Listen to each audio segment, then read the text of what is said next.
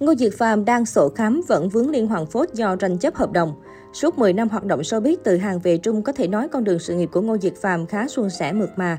Từ lâu trong giới đã luôn đồn thổi rằng Ngô Diệt Phàm có một ekip rất mạnh sau lưng, giúp xử lý các rắc rối của anh nhanh chóng và hiệu quả.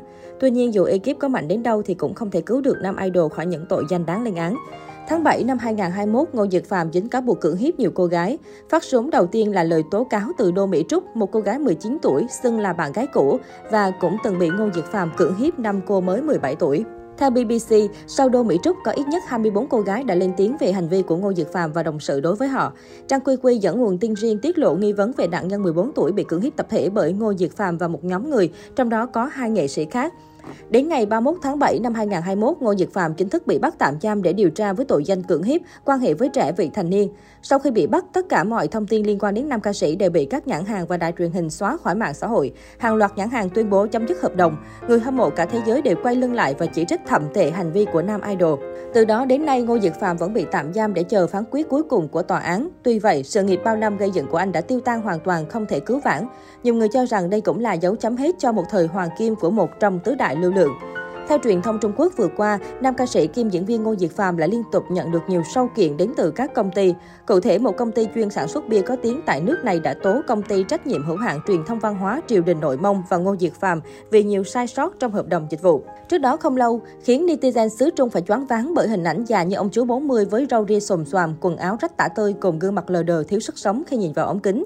Ngoài ra, công ty này còn cho biết Nam Idol chính là đại sứ thương hiệu của công ty kể từ tháng 4 năm 2021, nhưng tới tháng 7 năm 2021 do liên tục vướng nhiều scandal chấn động, làm ảnh hưởng đến tên tuổi của hãng. Chính vì thế mà theo các điều khoản được thỏa thuận trước đó, công ty quyết định chấm dứt hợp đồng với Ngô Diệt Phàm để đảm bảo danh tiếng.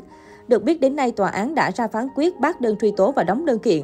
Mặc dù gần một năm ngồi tù, thế nhưng ngoài việc hứng chịu nhiều lời chỉ trích từ cộng đồng mạng, Ngô Diệt Phàm cũng ăn ngủ không yên bởi mất trắng toàn bộ hợp đồng quảng cáo. Ngày 20 tháng 7, các thương hiệu quốc tế Bulgari, Porsche, Louis Vuitton tuyên bố ngừng hợp tác với nam diễn viên. Trước đó, hàng chục thương hiệu của Trung Quốc hủy hợp đồng với ca sĩ. Ngô Diệt Phạm từng quảng cáo cho nhiều sản phẩm về làm đẹp. Theo 21 Century Business, phần lớn hợp đồng quảng cáo của Ngô Diệt Phạm ở mức 15 triệu nhân dân tệ mỗi năm 2,3 triệu đô la Mỹ. Nếu hợp đồng có điều khoản bồi thường khi người đại diện vướng bê bối, tài tử đối diện với khoản đền bù vượt 100 triệu nhân dân tệ, 15,4 triệu đô la Mỹ. Sau khi đỉnh lưu Ngô Diệt Phạm bị bắt, những thông tin liên quan đến anh luôn được công chúng quan tâm. Gần đây, mạng xã hội Weibo còn lan truyền tin tức về mẹ của nam diễn viên. Cụ thể, có người cho biết bà Ngô Tú Cầm quá buồn phiền trước sự việc của Ngô Diệt Phạm. Sau khi biết con trai có kết quả điều tra không tốt, bà chán nản đến mức phải nhập viện. Thậm chí, người đưa tin còn tiết lộ bà Ngô đang cảm thấy lo lắng vì con trai phải chịu nhiều tội danh, thế nên bà đã có ý định dùng tiền để có thể giảm án cho Ngô Diệt Phạm. Vụ scandal của Ngô Dực Phạm được đánh giá nghiêm trọng và phức tạp nhất trong showbiz từ trước tới nay. Nhiều cơ quan thuộc giới chức Trung Quốc đồng loạt lên tiếng các đối tác, đồng nghiệp hủy quan hệ hợp tác để tránh dính líu đến Anh.